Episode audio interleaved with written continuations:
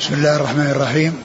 الحمد لله رب العالمين وصلى الله وسلم وبارك على عبده ورسوله نبينا محمد وعلى آله وأصحابه أجمعين أما بعد. ففي الدرس الماضي آه يعني قرأنا الحديث الأول من كتاب الإيمان للإمام مسلم رحمه الله وهو حديث عمر بن الخطاب رضي الله عنه في قصة حديث مجيء جبريل إلى النبي صلى الله عليه وسلم وسؤاله إياه. عن الإسلام والإيمان والإحسان والساعة وأماراتها وإجابته إياه على ذلك والصحابة يسمعون. وفي آخره قال عليه الصلاة والسلام هذا جبريل أتاكم يعلمكم دينكم. وقد مر بنا في الدرس الماضي الكلام على ما يتعلق بالقصة التي جاءت في أوله وكذلك ما حصل منه عندما جاء إلى النبي صلى الله عليه وسلم وجلوسه يعني بين يديه وأسئلته إياه وكذلك ما يتعلق بسؤاله عن الإسلام وأنه أجابه بالأمور الخمسة الأمور الظاهرة التي هي الشهادتان والصلاة والزكاة والصيام والحج وأن وأنه بعد ذلك سأله عن الإيمان فأجابه بأن تؤمن بالله وملائكته وكتبه ورسله واليوم الآخر والقدر خيره وشره. وذكرنا أن آه، تفسير آه، تفسير الإسلام بالأمور الظاهرة جاء في هذا الحديث وتفسير الإيمان بالأمور الباطنة جاء في هذا الحديث وأن الإسلام والإيمان من الألفاظ التي إذا جمع بينها في الذكر آه، فرق بينهما في المعنى وإذا انفرد أحدهما الآخر استوعب المعنيين وأن وأنه عند عند الاجتماع كما في الحديث يعني يحمل الإسلام على الأمور الظاهرة والإيمان على الأمور الباطنة وإذا جاء الإسلام وحده دخل فيه الأمور الظاهرة والباطنة وإذا جاء الإيمان وحده دخل فيه الأمور الظاهرة والباطنة. وعرفنا أن أول آه، الأصول الستة اللي هو أصول الإيمان الإيمان بالله عز وجل وأن الإيمان به يتضمن أو يشتمل على الإيمان بوجوده وربوبيته وألوهيته وأسمائه وصفاته. وعرفنا المراد بالربوبية وأنها وأنه توحيد الله بأفعاله كالخلق والرزق والإحياء والإماتة وتوحيد الألوهية توحيده بأفعال العباد التي هي الخوف والرجاء والدعاء وغير ذلك من أفعال العباد. وأن آه، توحيد الأسماء والصفات أن يثبت لله كل ما أثبته لنفسه أو أثبته له رسوله عليه الصلاة والسلام على الوجه اللائق بكماله وجلاله دون تشبيه آه، أو تمثيل أو تحريف أو تأويل أو تعطيل بل مع الإثبات والتنزيه كما قال الله عز وجل ليس كمثله شيء وهو السميع البصير وأن وأن الحق في الصفات أن يجمع فيها بين الإثبات والتنزيه فيثبت لله ما أثبته لنفسه وأثبته لرسوله صلى الله عليه وسلم وأن ينزه عن مشابهة المخلوقات كما قال عز وجل ليس كمثله شيء وهو السميع البصير فأثبت السمع والبصر ونفى المشابهة. فله سمع لا كالأبصار وبصر لا كالأبصار وهكذا جميع الصفات يقال إن الله تعالى متصف بها على الوجه اللائق به سبحانه وتعالى وأنه لا يشابه المخلوقين في صفاتهم والمخلوقات لا تشابهه في صفاته بل له الكمال المطلق وله آه، الاتصال بكل كمال والتنزه من كل نقص. وأما المخلوقون فإن فإن ما يحصل لهم من أشياء تضاف إليهم يعني هي تليق بضعفهم وافتقارهم تليق بضعفهم وافتقارهم. وعرفنا أن آه، في الدرس الماضي أن أهل السنة أنهم توسطوا بين الفرقتين الضالتين المعطلة والمشبهة وأن المشبهة حصل منهم التشبيه الإثبات والتشبيه والمعطلة حصل منهم التنزيه والتعطيل وأهل السنة حصل منهم الإثبات مع التنزيه. الإثبات مع التنزيه. فهم يعني وسط بين أهل الضلال في هذا الباب. و وعرفنا أن أن أن أن المشبهة جاءهم البلاء من كونهم أثبتوا ولكنهم لم يتصوروا إلا الشيء الذي يعرفونه وأنهم شبهوا الله بخلقه وأما المعطلة النفاة فإنهم لم يتصوروا إثباتا إلا مع التشبيه ومن أجل ذلك فروا منه إلى التعطيل الذي هو في الحقيقة تشبيه بالمعدومات. ففروا من تشبيه قبيح إلى تشبيه أقبح. تشبيه قبيح وهو تصورهم أنه لا يتصور إثبات إلا مع التشبيه. ثم إنهم فروا من هذا هذا التشبيه القبيح ووقعوا في تشبيه أسوأ منه هو التشبيه بالمعدومات. وأن الله عز وجل إذا قيل ليس بحي ولا بكذا ولا بكذا ونفيت عنه الصفات آه، فإنه يبقى لا وجود له لأنه لا يتصور وجود ذات مجردة من جميع الصفات. وذكرت في الدرس الماضي أن ابن عبد البر رحمة الله عليه ذكر في كتابه التمهيد أن المعطلة يصفون المثبتة بأنهم مشبهة. أن المعطلة يصفون المثبتة بأنهم مشبهة. ثم قال وهم عند من أقر بها نافون للمعبود. يعني أنه لا وجود له عندهم. ما دام أنه ينفون عن جميع الصفات فإنه لا وجود له. وأن الذهبي رحمه الله ذكر هذا الكلام لابن عبد البر الذي في التمهيد في كتابه العلو وعلق عليه بقوله صدق والله فإن الجهمية مثلهم كما قال حماد بن زيد إن جماعة قالوا في دارنا نخلة فقيل ألها خوص قالوا لا قيل ألها كرب قالوا لا قالوا أليس لها عسب؟ قالوا لا قال ليس لها ساق؟ قالوا لا قيل إذا ما في ذلكم نخلة. ما دام أنها نخلة لا كل جميع الصفات منفية عنها إذا ما ما يوجد نخلة. فكذلك الذين يعني يصفون الله عز وجل ينزهون يعني ينفون عن الله عز وجل الصفات و يعني نتيجة أمرهم إلى أن يكون معدوما. ولهذا قال ابن القيم في أول المقدمة التي بين يدي نونيته المشبه يعبد صنما والمعطل يعبد عدما.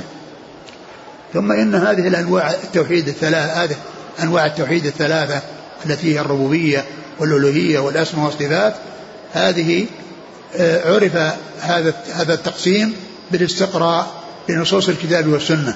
عرف بالاستقراء لنصوص الكتاب والسنة أنها أنها تنقسم هذه القسمة الثلاثية.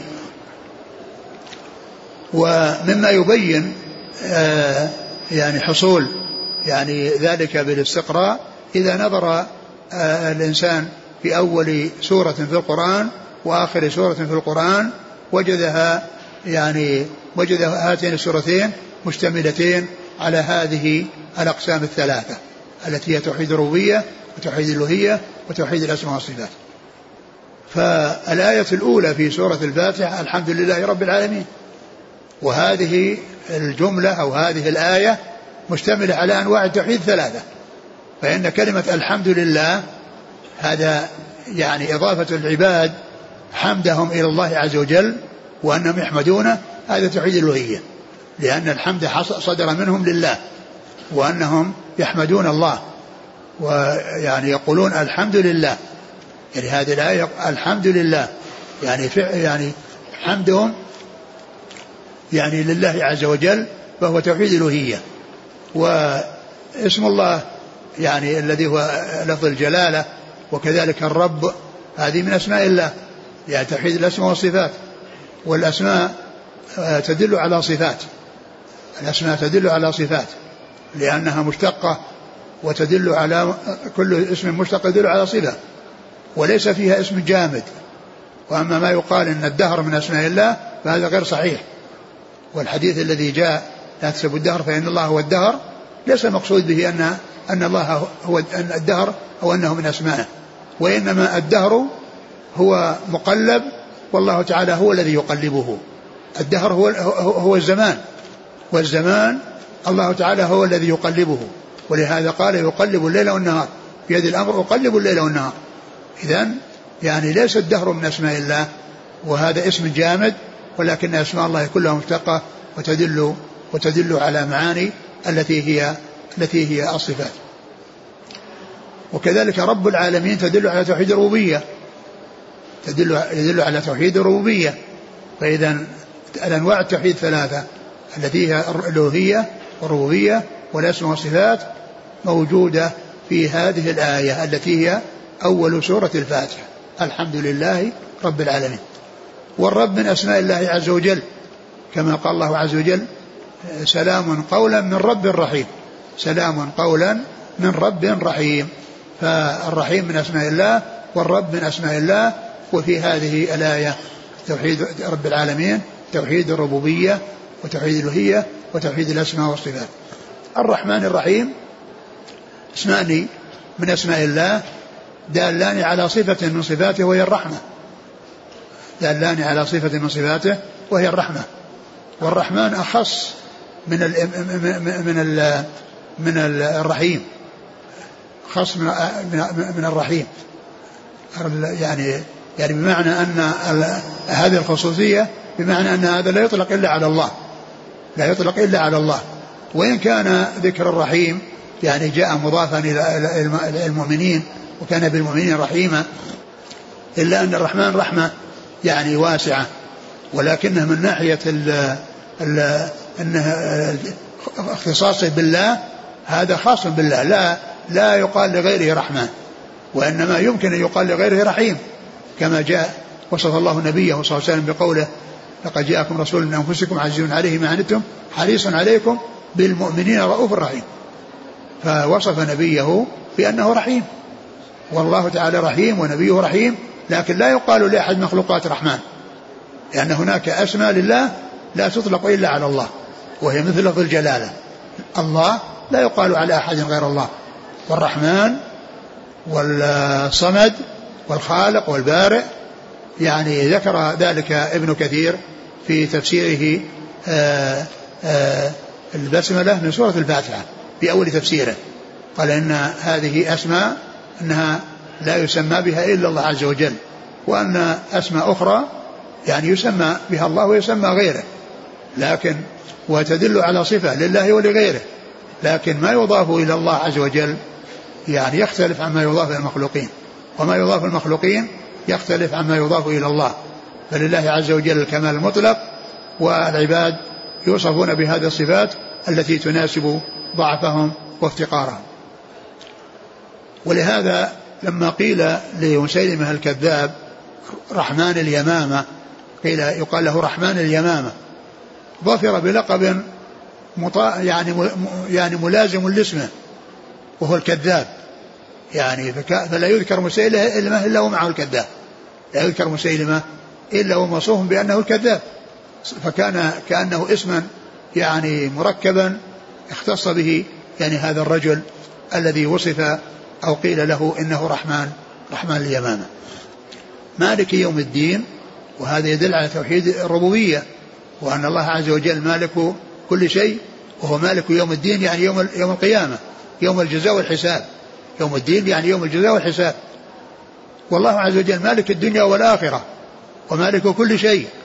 فلماذا خص يوم الدين بأن الله هو مالكه مع أنه مالك كل شيء؟ لأن ذلك اليوم يظهر فيه الخضوع لرب العالمين من كل أحد.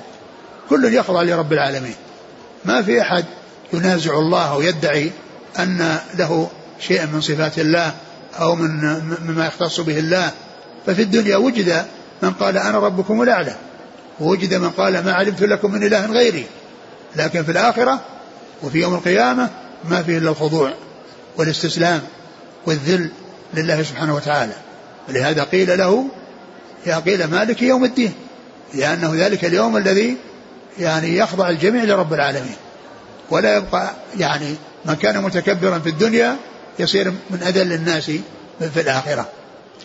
وهذا مثل ما جاء عن نبينا عليه الصلاة والسلام في الحديث الصحيح حديث الشفاعة الطويل قال في أولها أنا سيد الناس يوم القيامة.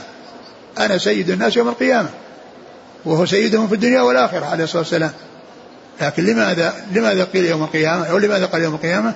لأنه اليوم الذي يعني يحمده الأولون والآخرون ويستفيد من شفاعته الأولون والآخرون. من لدن آدم إلى الذين قامت عليهم الساعة. فإذا يظهر سؤدده على الجميع وهو المقام المحمود الذي يحمده عليه الأولون والآخرون. صلوات الله وسلامه وبركاته عليه حيث يعني في شدة ما هم فيه من الموقف يطلبون من يعني الشفاعة لابن آدم ومن أولي العزم من الرسل الخمسة الذين هم آه، نوح وإبراهيم وموسى وعيسى ونبينا محمد عليه الصلاة والسلام. ونبينا محمد عليه الصلاة والسلام فكل واحد يعتذر حتى تنتهي إليه فيقول أنا لها ثم يتقدم للشفاعة ويشفع ويشفعه الله فيحصل للجميع الاستفادة من هذه الشفاعة والتي يحمده عليها الأولون والآخرون. فهذا هو وجه التقييد بقوله سيد الناس يوم القيامة مع أنه سيدهم في الدنيا والآخرة. هو سيدهم صلى الله عليه وسلم في الدنيا والآخرة. لكن يوم القيامة يعني آه، الكل يعني يحمده. وكذلك الذي معنا في سورة الفاتحة يعني فيه الخضوع الخضوع من الجميع لرب العالمين بخلاف الدنيا فإن فيهم من يخضع وفيهم من يتجبر ويتكبر. ثم قال إياك نعبد وإياك نستعين وهذا توحيد الألوهية لأن إياك نعبد وإياك أي نخصك بالعبادة والاستعانة. وقدم المفعول لإفادة الحصر. إياك نعبد يعني لا نعبدك وحدك ولا نعبد غيرك. ونستعين بك ولا نستعين بأحد سواك. إياك نعبد وإياك نستعين. ثم قال اهدنا الصراط المستقيم وهذا دعاء توحيد الألوهية. لأن الدعاء من توحيد الألوهية. يعني وهذا أهم مطلوب وأعظم مطلوب وهو الهداية للصراط المستقيم. لأن الهداية للصراط المستقيم فيه سعادة الدنيا والآخرة وهو زاد الآخرة. وحاجة المسلم إلى إليه أعظم من حاجة إلى الطعام والشراب. حاجته للهداية. الصراط المستقيم أعظم من حاجته إلى الطعام والشراب لأن لأن الطعام والشراب زاد الحياة الدنيوية الفانية المنتهية. وأما آه، الهداية للصراط المستقيم فهو زاد الحياة الباقية المستمرة التي لا تنتهي.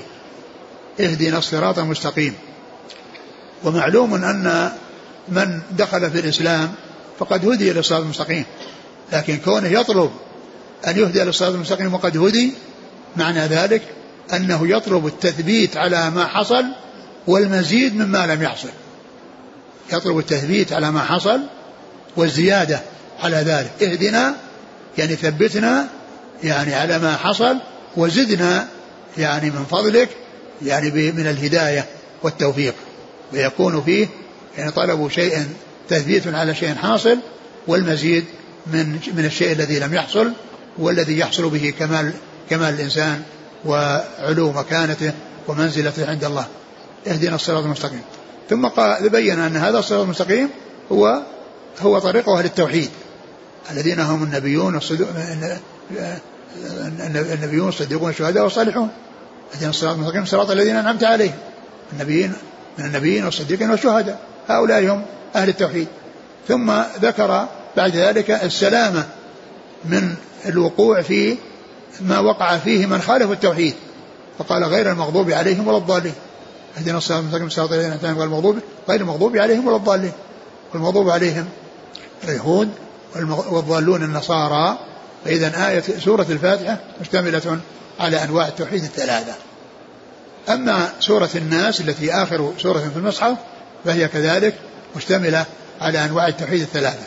فالجملة الأولى فيها أو الآية الأولى هي مثل الجملة الأولى أو الآية الأولى في سورة الفاتحة. أعوذ قل أعوذ برب الناس. هذه تدل على الأمور الثلاثة.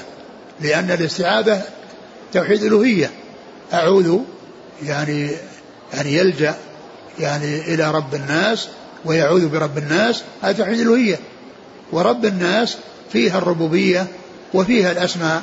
والصفات كما سبق أن عرفنا عند قول آه، في سورة الفاتحة رب العالمين. ملك الناس في توحيد توحيد الألوهية وفي توحيد الربوبية وتوحيد الأسماء والصفات. لأن من أسماء الله الملك. وهو ملك الناس الذي يتصرف فيهم كيف يشاء والذي يدبرهم والذي هو الذي هو خالقهم ورازقهم والمتصرف فيهم كيف يشاء. إله الناس هذا يعني توحيد الألوهية لأن الإله هو المعبود. يعني فهو سبحانه وتعالى ملك الناس وهو إله الناس. ففيه توحيد توحيد الأسماء والصفات في قوله ملك الناس وتوحيد الربوبية وكذلك إله الناس في توحيد الأسماء والصفات وتوحيد الألوهية. ملك الناس إله الناس من شر الوسواس الناس إلى آخر إلى آخر السورة. الحاصل أن أن مما يوضح هذه القسمة الثلاثية أول سورة في المصحف وآخر سورة في المصحف التي يعني هما يعني سورة الفاتحة وسورة الناس. آه هذا يعني ما يتعلق ب يعني آه الركن الأول من الأركان الذي هو الإيمان بالله. ومعلوم أن الإيمان بالله كما ذكرت بالأمس هو أس الأسس وهو الذي غيره تابع يكون تابعا له. ومن لم يؤمن بالله لا يؤمن باليوم الآخر ولا بالملائكة والكتب والرسل. ولهذا الأمور الأمور التي يؤمن بها بعد الإيمان بالله مضافة إليه. ولهذا قال أن تؤمن بالله وملائكته وكتبه ورسله. يعني يعني لأنها تابعة للإيمان بالله عز وجل. فمن لم يؤمن بالله لا يؤمن بالملائكة ولا بالكتب ولا بالرسل. أن تؤمن بالله وملائكته. الأمر الثاني أو النوع الثاني من أو الركن الثاني من الأركان الستة أركان الإيمان هو الإيمان بالملائكة.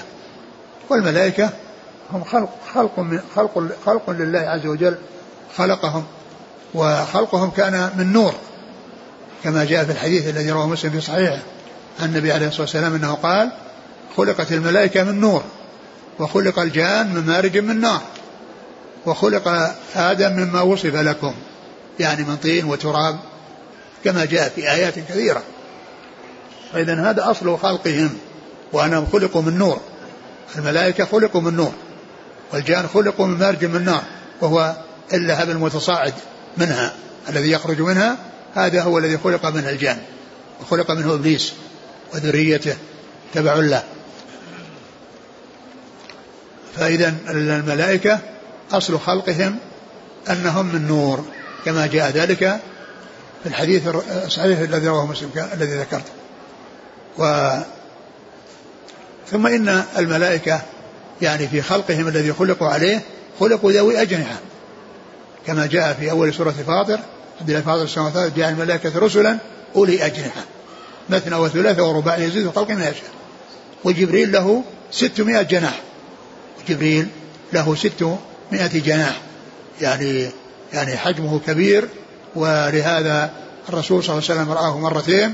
مرة عند سدرة المنتهى ومرة يعني في وهو قد سد الأفق. يعني لضخامته وكبر حجمه سد الأفق. فرآه النبي صلى الله عليه وسلم على هيئته التي خلق عليها. و ويأتي على صورة آدم كما في أول حديث جبريل هذا حيث جاء على صورة بشر غير معروف. ويأتي على صورة دحية بن خليفة الكلبي وكذلك الملائكة جاءوا إلى مريم جبريل جاء إلى مريم. في صورة بشر وجاء جاء الملائكة إلى إبراهيم ولوط على صورة بشر فهم يتحولون من خلقتهم التي كانوا عليها إلى أن يكونوا على هيئة الإنسان والله على كل شيء قدير يعني هو الذي جعلهم يتحولون من هذه الهيئة التي عليها الكبيرة التي يعني التي التي هم فيها ذو أجنحة إلى هذه الهيئة. التي هي هيئة الإنسان وخلقة الإنسان. ف فهم خلقوا يعني ذوي أجنحة. وهم يعني يرون الإنس والإنس لا يرونهم. يرون الإنس والإنس لا يرونهم.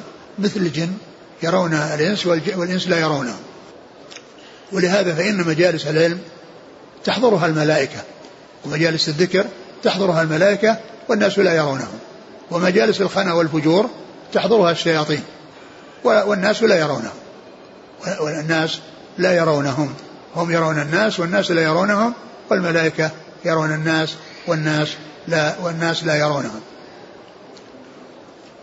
فإذا هذا هو خلقهم الذي خلقوا عليه وما يتحولون إليه بإذن الله والأدلة الدالة على ذلك من كتاب الله عز وجل وسنة رسوله صلى الله عليه وسلم. ثم إن الملائكة موكلون بأعمال. موكلون بأعمال.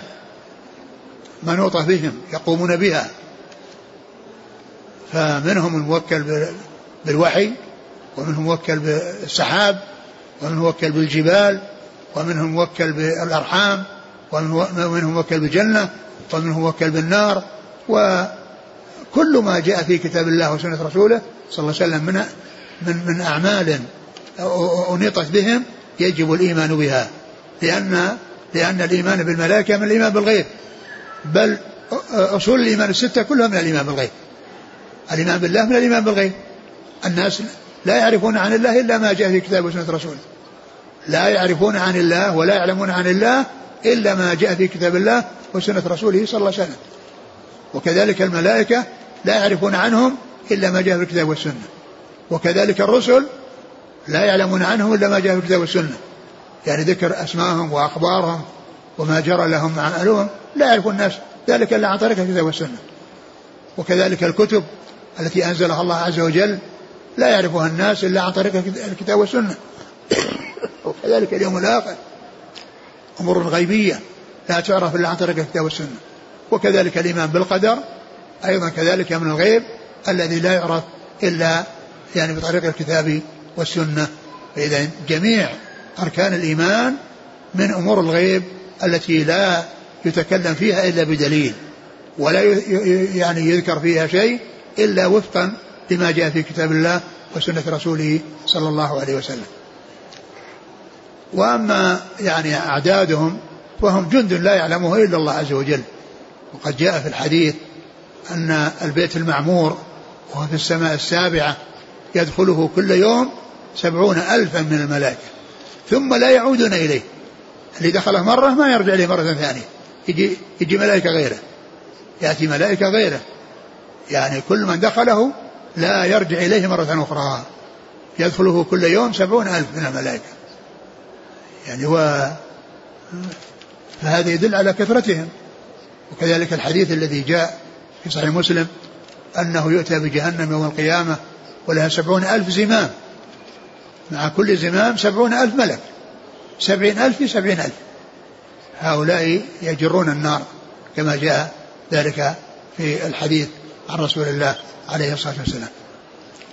إذا كل شيء جاء في كتاب الله وسنة رسوله صلى الله عليه وسلم عن عن الملائكة يجب الإيمان به والتصديق وأنه حق على حقيقته لأنه آه، آه، جاء من الطريق التي لا يعرف آه، لا تعرف إلا عن طريق الوحي لأنه جاء في شيء في, في, في الأصل الذي يرجع إليه والذي لا يعرف إلا عن طريق الكتاب والسنة.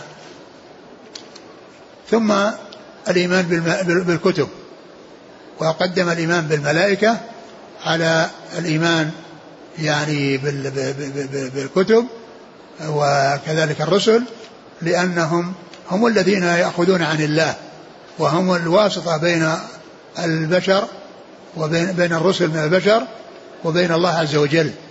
فإذا جبريل يعني يتلقى من الله وينزل به على رسل الله عليهم الصلاة والسلام. ولهذا بدأ بالملائكة. بدأ أو قدم ذكر الملائكة على ذكر غيرهم. ثم ذكر الكتب التي تنزل بها الملائكة لأنه ذكر الآخذ عن الله ثم ذكر بعده الذي يأتي به من الله وهو الكتب والوحي الذي يأتي به الملك أو الملائكة من الله سبحانه وتعالى يعني إلى الرسل. ولهذا ذكر الرسل بعد الإيمان بالملائكة والإيمان بالكتب والإيمان بالكتب. والملائكة يقال لهم رسل ولا يقال لهم أنبياء. ولهذا قال جاء الملائكة رسلا. وقال الله يصطفي الملائكة رسلا ومن الناس. لكن ما جاء أنه يطلق عليهم أنبياء. بخلاف البشر. فإنهم يطلق عليهم رسل ويطلق عليهم أنبياء. يطلق عليهم أنهم رسل ويطلق عليهم أنهم أنبياء. والملائكة يطلق عليهم أنهم رسل ولا يطلق عليهم أنهم أنبياء. والكتب التي أنزلها الله عز وجل على رسله يعني يؤمن بما ذكر في القرآن وما لم يذكر. نؤمن بالمذكور وغير المذكور.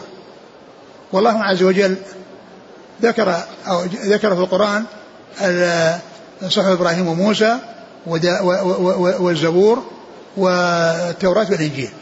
هذه هي التي ذكرت في القرآن. يعني صحف إبراهيم وموسى وزبور داود والتوراة والإنجيل. أما صحف إبراهيم وموسى وذكرت في القرآن في موضعين. في سورة آه، الأعلى في آخرها وفي سورة النجم قرب آخرها. وذكر يعني في آه، آية في سورة الأعلى قبل ذكر صحف إبراهيم وموسى شيئا مما ذكر فيهما. شيئا مما ذكر فيهما. ذكر قبل ذكرهما شيئا مما ذكر فيهما. قد أفلح من تزكى وذكر من صلى وذكر حياة الدنيا والآخرة خير وأبقى. إن هذا أي الذي ذكر لفي الصحف الأولى. فذكر قبل ذكرهما شيئا مما فيهما. ومعلوم أن هذا إنما كان بلغتهم ولأن الذي ذكر باللغة العربية التي نزل بها القرآن. فإذا هذا يعني الذي ذكر بهذه اللغة هو يعني هو الذي ذكر في آه، صحف إبراهيم وموسى في لغتهم أو في لغاتهم لأن الله عز وجل يعني يرسل كل رسول بلسان قومه وتنزل الكتب بلسانهم تنزل الكتب بألسنتهم. وما أرسلنا من قبلكم في أول سورة أول سورة إبراهيم. وما أرسلنا من رسول إلا بلسان قومه. وما أرسلنا من رسول إلا بلسان قومه ليبين لهم. وذكر في سورة النجم صحف إبراهيم وموسى وذكر بعدهما شيء مما فيهما. أما لم ينبأ بنفسه موسى وإبراهيم الذي وفى ألا تزر وازر. هذا مذكور في في في, في, في صحف إبراهيم وموسى. ألا تزر وازر. وما بعدها. إذا ذكر في سورة النجم سورة النجم صحف إبراهيم وموسى وذكر بعدهما شيء مما فيهما. وفي سورة الأعلى ذكر الصحف إبراهيم وموسى وذكر قبلهما شيء ما فيهما. أما زبور داود فذكر في القرآن في موضعين. وبلفظ واحد في سورة الإسراء وفي سورة النساء. ولفظه آتينا داود زبورا. جاءت هذه الجملة من الآية بهذا اللفظ في الإسراء وفي النساء. وآتينا داود زبورا. أما التوراة والإنجيل فهي أكثر ما ذكر في القرآن من الكتب السابقة. والتوراة أكثر ذكرا أكثر ذكرا من الإنجيل. فلم يذكر نبي في القرآن مثل ما ذكر موسى. وموسى أكثر الرسل ذكرا في القرآن. وكتابه التوراة أكثر الكتب ذكرا في القرآن. ويأتي ذكره بلفظ التوراة وبلفظ الكتاب. وبلفظ الكتاب ويأتي بلفظ الفرقان والضياء. يعني لكن أكثر ما يرد بلفظ التوراة وبلفظ الكتاب. ولقد آتينا موسى الكتاب. يعني في عدة آيات. يعني المقصود به التوراة. والكتاب يطلق ويراد به العموم ويراد به الخصوص. يراد به خصوص القرآن وخصوص التوراة ويراد به الكتب ويراد به الكتب. وقد قال وقد جمع الله عز وجل بينهما في قوله يا أيها الذين آمنوا آمنوا بالله ورسوله الكتاب الذي أنزل على رسوله والكتاب الذي أنزل من قبل. فإن الكتاب الذي أنزل على رسوله القرآن والكتاب الذي أنزل من قبل الكتب لأنه مفرد يراد به العموم. والكتاب الذي أنزل من قبل أي الكتب. ومثله قول ليس البر أن تولوا وجوهكم ولكن البر من آمن الله ولم يخر والملائكة والكتاب والنبيين أي والكتب. فإن فإنه يراد بالكتاب آه، وهو بهذا اللفظ الكتب. ونزلنا الكتاب ومصدقا لما بين يديه من الكتاب ومهيمن عليه. الكتابة الأولى القرآن. ومصدقا لما به من الكتاب يعني اللي في الكتب السابقة. يعني من الكتابة للكتب السابقة. فإذا التوراة تأتي كثيرا بلفظ الكتاب وتأتي كثيرا بلفظ التوراة. وبعد ذلك الإنجيل الذي أنزل على عيسى عليه الصلاة والسلام وقد ذكر يعني في مواضع كثيرة من من القرآن آه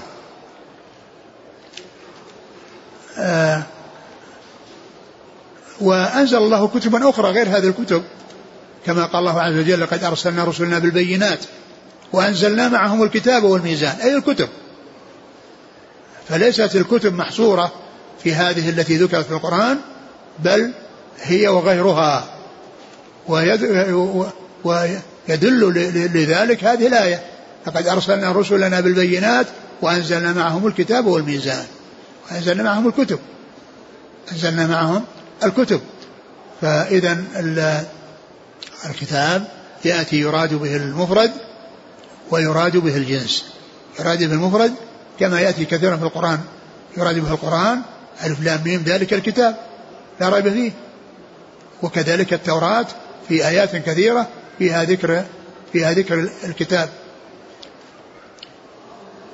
إذا هذه آآ آآ هذا الذي سمي في القرآن نؤمن به باسمه والذي لم يسمى نؤمن به وإن لم نعرف اسمه. ويدل لذلك هذه الآية الكريمة التي معنا. لقد أرسلنا رسولنا بالبيات وأنزل معهم الكتاب والميزان. ثم إن هذه الكتب التي أنزلها الله عز وجل على رسله يعني مشتملة على كل ما فيه الخير لمن أنزلت عليهم وكلها من كلام الله عز وجل. وكلها حق منزلة من عند الله عز وجل. الكتب كلها من كلامه وهي منزلة غير مخلوقة وهي منزلة غير مخلوقة. ف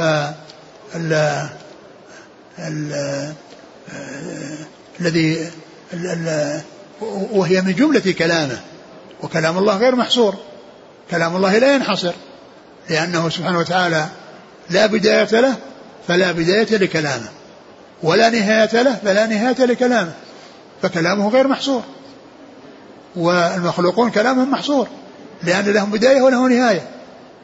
لهم بداية ولهم نهاية فكلامهم محصور. والله عز وجل لا بداية له, لا بداية له ولا نهاية له فكلامه غير محصور. ولهذا وقد جاء آيتان في القرآن تدلان على ذلك. في آخر سورة في آخر سورة الكهف آه قل لو كان البحر مدادا لكلمات ربي لنفد البحر قبل أن تنفد كلمات ربي ولو جئنا بمثله مددا. يعني لو كان البحر كله مداد حبر يكتب به لانتهت لانتهى البحر ولو ضوعف أضعاف لأنه محصور. هو مع سعته واتساعه محصور. له حد ينتهي إليه. ولو أخرج منه كل يوم يعني مقدار لا جاء يوم ينتهي يعني ذلك الشيء لأنه محصور. أما كلام الله عز وجل فليس محصور تنفد البحور لو كانت مدادا ولا ينفد كلام الله. ولا ينفد كلام الله فهذا يدل على سعته وكثرته وأنه لا ينحصر. لأنه لا بداية للمتكلم به ولا نهاية للمتكلم به فلا حصر له. والآية الثانية في سورة لقمان ولو أن ما في الأرض من شجرة أقلام والبحر يمدهم بعده سبعة أبحر. ما نفذت كلمات الله. يعني لو كان البحر الذي يشاهده الناس بداد وكل ما في الأرض من من من, من أعواد الشجر أقلام يكتبه لنفدت الأقلام ونفدت البحور ولا ينفد كلام الله عز وجل ولا ينفد كلامه سبحانه وتعالى. وكلامه كما يعني ذكر أهل العلم هو يعني قديم النوع حادث الآحاد قديم النوع بمعنى أن الله متكلم بلا بداية. لم يكن غير متكلم ثم تكلم بل هو متكلم بلا ابتداء. ويتكلم بلا انتهاء وكلامه تابع لمشيئته وإرادته. يتكلم إذا شاء كيف شاء. فكلم موسى في زمانه. وقال الله عز وجل وكلم الله موسى تكليما. وسمع موسى كلام الله من الله. وكلم نبينا محمد صلى الله عليه وسلم ليلة المعراج ويكلم أهل الجنة إذا دخل الجنة. هذا من أحد الكلام التي حصلت في تلك الأزمان. ففي زمن موسى حصل له الكلام وسمع كلام الله من الله. وفي زمن محمد صلى الله عليه وسلم لما عرج به سمع كلام الله من الله. وإذا دخل الجنة الجنة يسمعون كلام الله من الله. إذا هذا من أحد الكلام التي تقع في الأوقات التي شاء الله أن تقع فيها. فهو قديم النوع حادث الآحاد.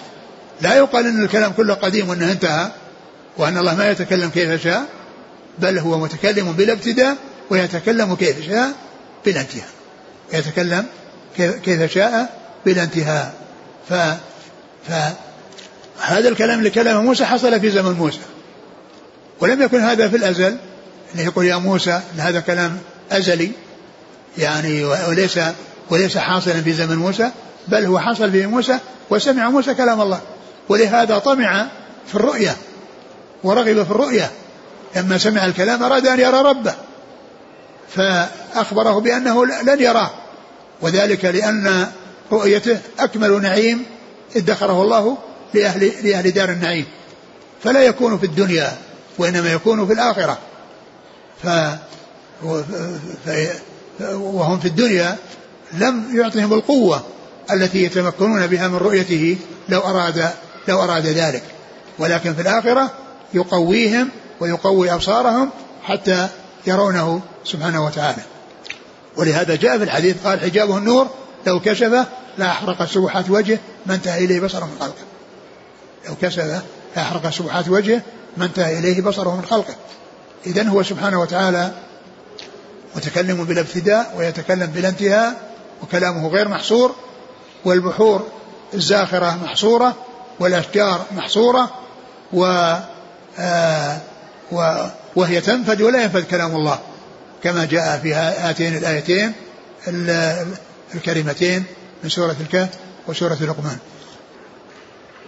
أما القرآن الكريم فله ميزات على غيره من الكتب السابقة فهو أولا معجز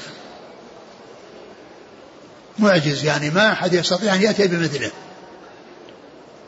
وأهل الفصاحة والبلاغة الذين اشتهروا بالفصاحة والبلاغة عجزوا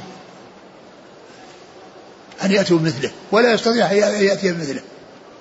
فهذا من ميزاته. بخلاف الكتب السابقة ما وصفت بهذا. ما وصفت بأنها معجزة وإنما وصف القرآن بأنه معجز. وكانت معجزات الأنبياء السابقين وقتية. تحصل في زمانهم وتنتهي ولا يبقى إلا ذكرها. وأما معجزة القرآن فهي باقية ماثلة. من حين بعثه الله إلى قيام الساعة. من حين بعثه الله إلى قيام الساعة. يعني والتحدي قائم. ليس منتهيا بل هو مستمر. وقد أخبر الله عز وجل أنه لو اجتمعت الإنس والجن على يأتوا مثل هذا القرآن؟ لا يأتون مثله ولو كان بعضهم لبعض ظهيرا. ولو كان بعضهم لبعض ظهيرا. فإذا من من ميزاته الإعجاز. والإعجاز جاء التحدي لأهل الفصاحة والبلاغة بأن يأتوا بمثله. ثم تنزل إلى يأتوا بعشر سور. ثم تنزل إلى سورة. وأقل سورة في القرآن أو أقصر سورة في القرآن سورة العصر وسورة الكوثر وسورة الإخلاص. ومع ذلك هذا المقدار ما استطاعوا أن يأتوا بمثله. التحدي بسورة واحدة. وأقصر سورة في القرآن هذه السور ومع ذلك لم يأتوا أو لم يدعوا أنهم يأتون بشيء يماثل يعني هذا يماثل هذا القرآن. ولو بهذا المقدار الذي هو أقصى سورة. أما آية فلا يكون فيها إعجاز. يعني آية مجرد آية. لأن مثل مدهامتان آية. ولا يكون فيها إعجاز ولا ما حصل التحدي بالآية وإنما حصل التحدي بالسورة. مدهامتان هذه آية كلمة واحدة.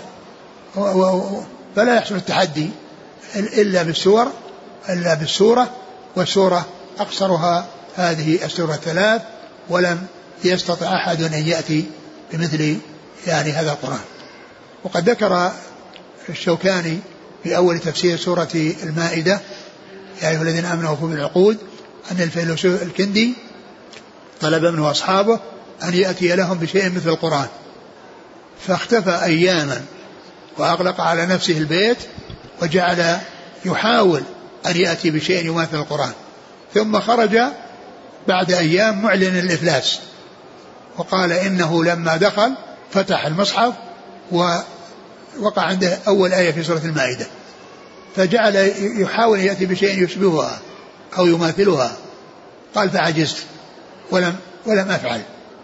يعني فحاول وخرجت النتيجة بالإفلاس.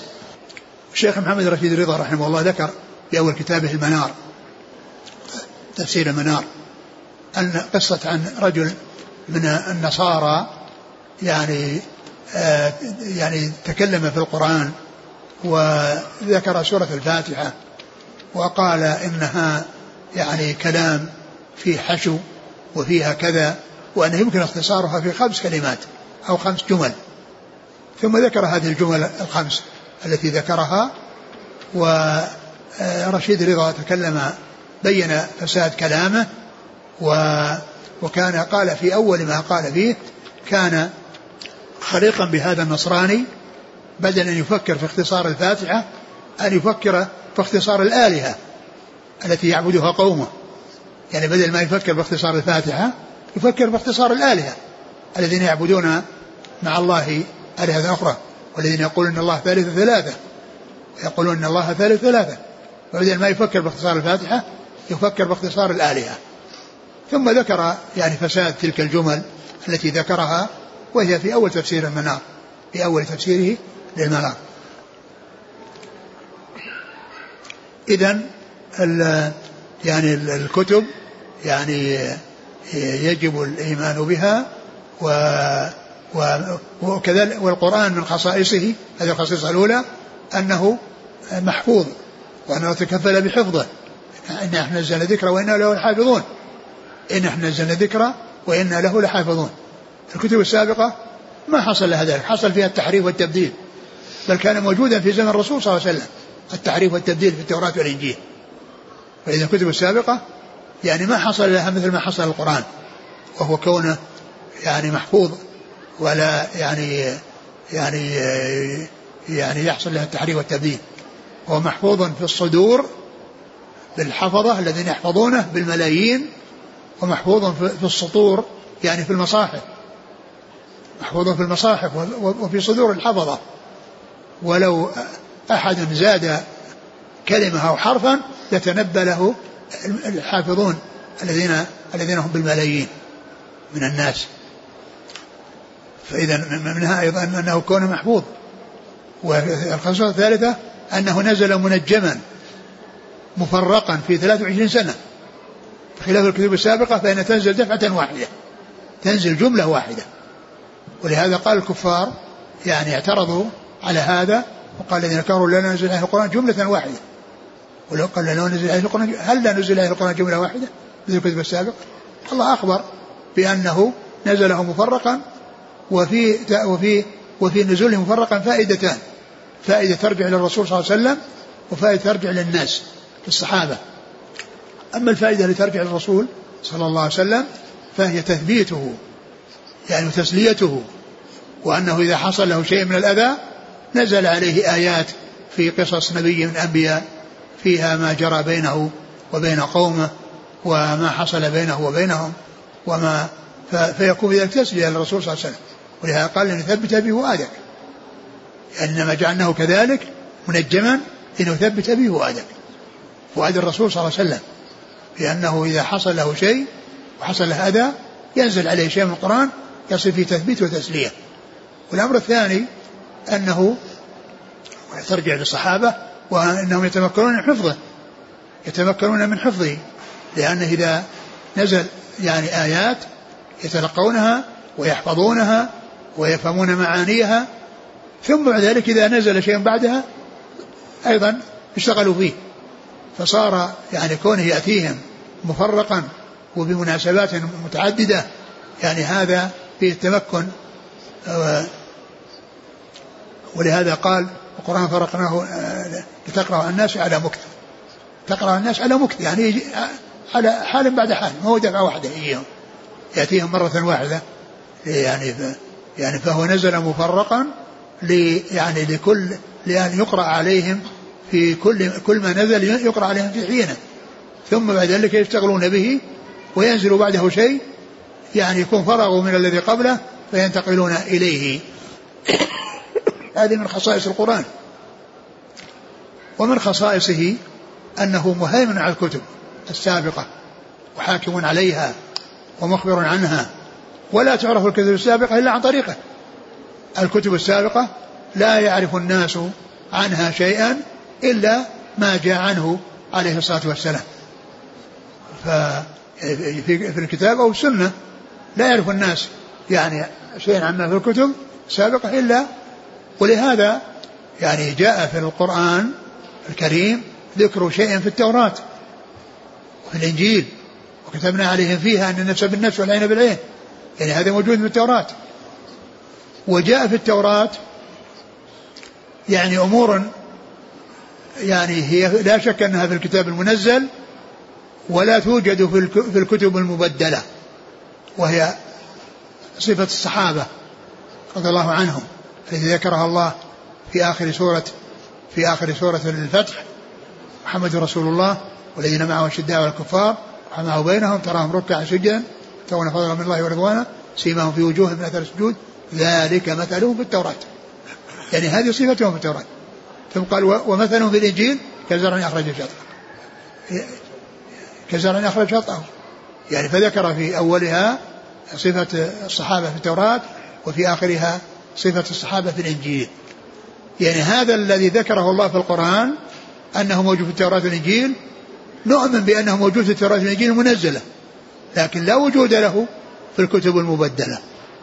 المبدلة التي بأيدي اليهود والنصارى لا يوجد هذا الثناء على الصحابة فيها ولكنه في الكتب المنزلة وبلا شك لأنه جاء في القرآن أنه موجود فنحن نؤمن بوجوده وإن لم يكن موجودا بأيدي اليهود والنصارى فيما هو بأيديهم مما حرف ومما مما بدل. إذا هذه من صفات من, من ميزات القرآن. يعني كونه معجز وقد كان يعني المعجزة خالدة لأن الشريعة خالدة. وأما لم السابقون فكانت مدتهم مؤقتة وتأتي شريعة بعدها ويأتي معجزة. كما جاء في موسى جاءت معجزة العصا التي انقلبها الله حية تسعى وعيسى كونه يبرئ الأكمة ويعني يحصل منه أشياء ذكرها الله في القرآن فهي أشياء وقتية. يعني يشاهدها من كان في زمانه. ومن بعدها ومن بعد زمانهم لا يعرف إلا هذه الأخبار. لا يعرف إلا هذه الأخبار التي جاءت عن في كتاب الله وفي سنة رسوله صلى الله عليه وسلم. فإذا هذه من ميزات القرآن الكريم. و ويعتقد في الكتب المنزلة كلها أنها حق وأنها منزلة من عند الله وأنها غير مخلوقة وأنها مشتملة على كل ما فيه سعادة من أنزلت إليهم إذا أخذوا بها وأن من أخذ بها ربح غنم وربح ومن أعرض عنها خاب وخسر. ومن أعرض عنها خاب, خاب وخسر لأنها أنزلت لهداية البشر. فمن وفق للأخذ بما فيها في زمانهم وهو فهو الموفق ومن كان بخلاف ذلك فهو فهو المخذول المحروم الذي لم يحصل له التوفيق للأخذ بتلك الشرائع وبتلك الكتب التي أنزلها الله على رسله الكرام. عليهم الصلاة والسلام. والله تعالى أعلم وصلى الله وسلم وبارك على عبده ورسوله نبينا محمد وعلى آله وأصحابه أجمعين. جزاكم الله خيرا وبارك الله فيكم. ألهمكم الله الصواب ووفقكم للحق. شافاكم الله وعافاكم. ونفعنا الله بما سمعنا وغفر الله لنا ولكم وللمسلمين أجمعين. آمين. يقول هل حديث جبريل يدل على جواز من دخل على مجلس أن يبدأ بالكلام بغير سلام؟ إنه لم يذكر فيه أن جبريل سلم عليهم في أول لا جاء في الحديث في بعض طرق الحديث أنه سلم. يقول أحسن الله إليكم ما معنى كلام النووي رحمه الله؟ يقول أئمتنا من المتكلمين أو أصحابنا من المتكلمين.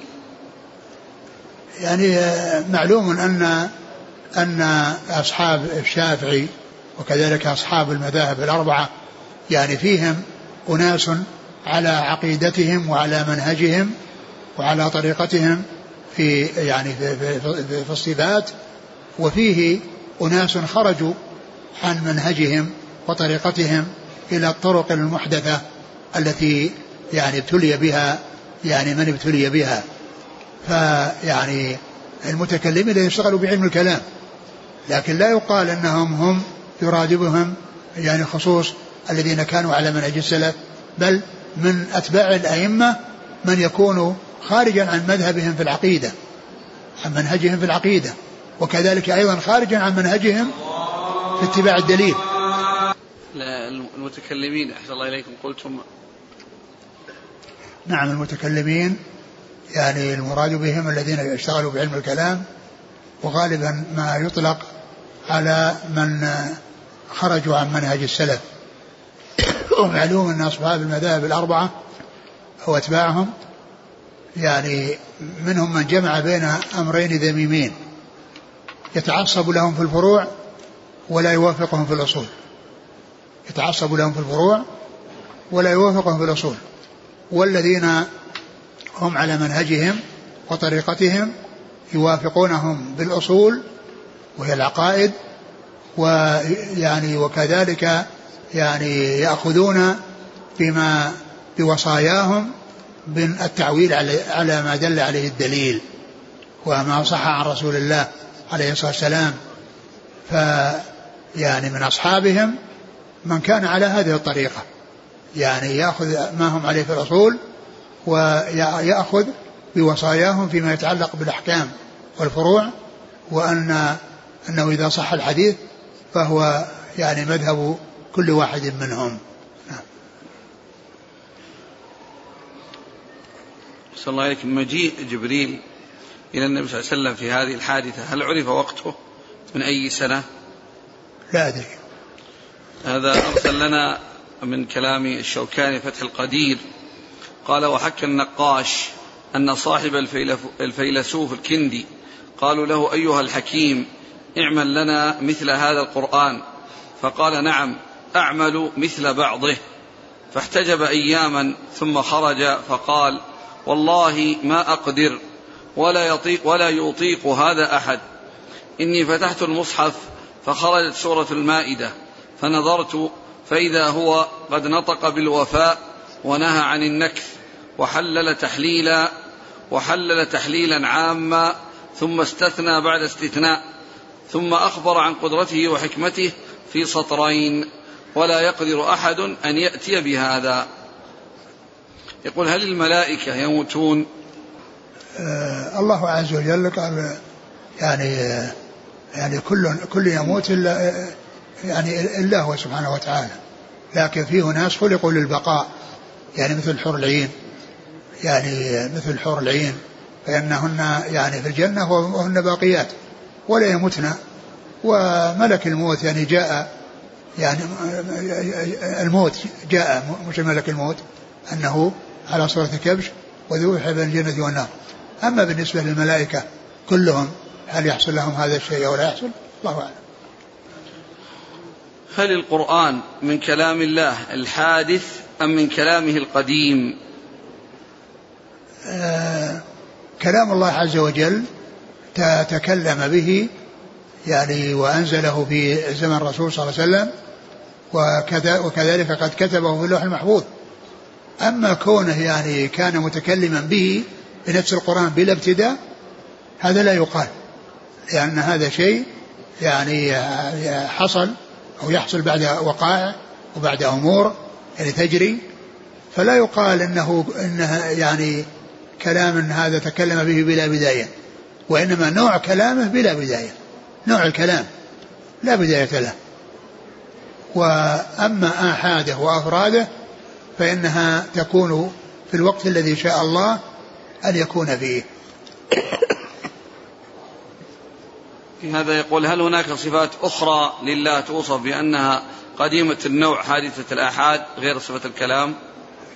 ما أذكر ما أذكر قوله تعالى لقد أرسلنا رسلنا بالبينات وأنزلنا معهم الكتاب. هل هذه الآية تدل على أن كل رسول أنزل عليه كتاب بلا استثناء؟ نعم هذا هو الأصل. هذا هو اللي تدل عليه الآية. لقد أرسلنا رسلنا بالبينات وأنزلنا معهم الكتاب. يعني مع كل رسول كتاب. مع كل رسول كتاب. لكننا لا نعرف هذه الكتب كما لا نعرف الرسل إلا الذين ذكروا في القرآن. الذين سموا في القرآن يعني يعني نذكرهم بأسمائهم و ومن لم يقصص علينا نؤمن به وإن لم نعرف اسمه. فكذلك الكتب منها ما عرفنا اسمه ومنها ما لا نعرف اسمه. ذكر النووي رحمه الله في معنى التوفيق أنه خلق قدرة الطاعة وفي الخذلان أنه خلق قدرة المعصية. هذا أنا سبق أن سئلت عن هذا السؤال وأجبت عليه. قلت أن أن أن أن ال كل ما يحصل من الإنسان كل ما يحصل الإنسان فهو خلق الله. والله خلقكم وما تعملون. خالق العباد وخلق أعمال العباد. لكن لا يعني ذلك أن العباد لا لا إرادة لهم ولا مشيئة لهم وأنهم مسيرون. بل قلت فيما مضى إن إنهم مسيرون مخيرون. يعني مخيرون باعتبار أنهم بين لهم طريق الخير وطريق الشر. وفيهم من يختار طريق الخير وهو بقضاء الله وقدره. ومنهم من يختار طريق الشر وهو بقضاء الله وقدره. ويعني وهم مسيرون باعتبار أنه لا يحصل منهم شيء لم يشاءه الله عز وجل. بل كل ما وجد وكل ما حصل فالله قد شاء.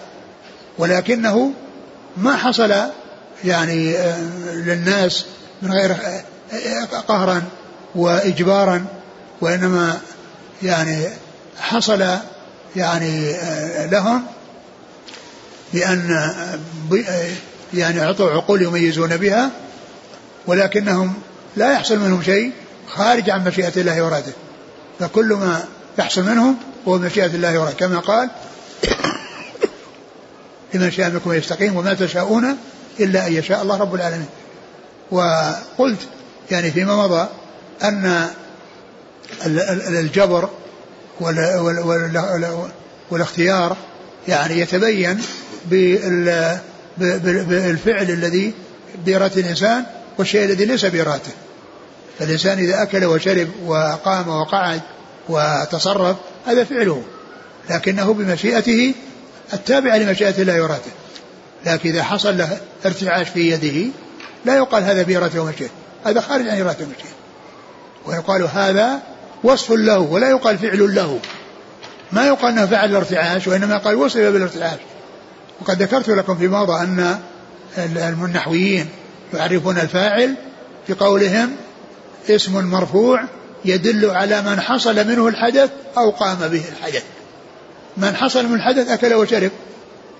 ومن يعني ومن قام به الحدث مثل مرض ومات. مرض ومات وارتعش. وارتعشت يده. لأن هذا ليس من مشيئته وإرادته. فمرضه ليس من مشيئته وموته ليس من مشيئته وارتعاشه ليس من مشيئته.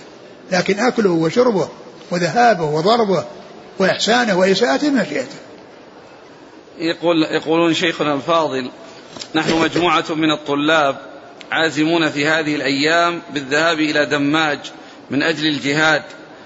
علما بأننا قد استأذنا آباءنا فأذنوا لنا. فهل من نصيحة تقدمها لنا؟ أنا سئلت عن هذا مرارا.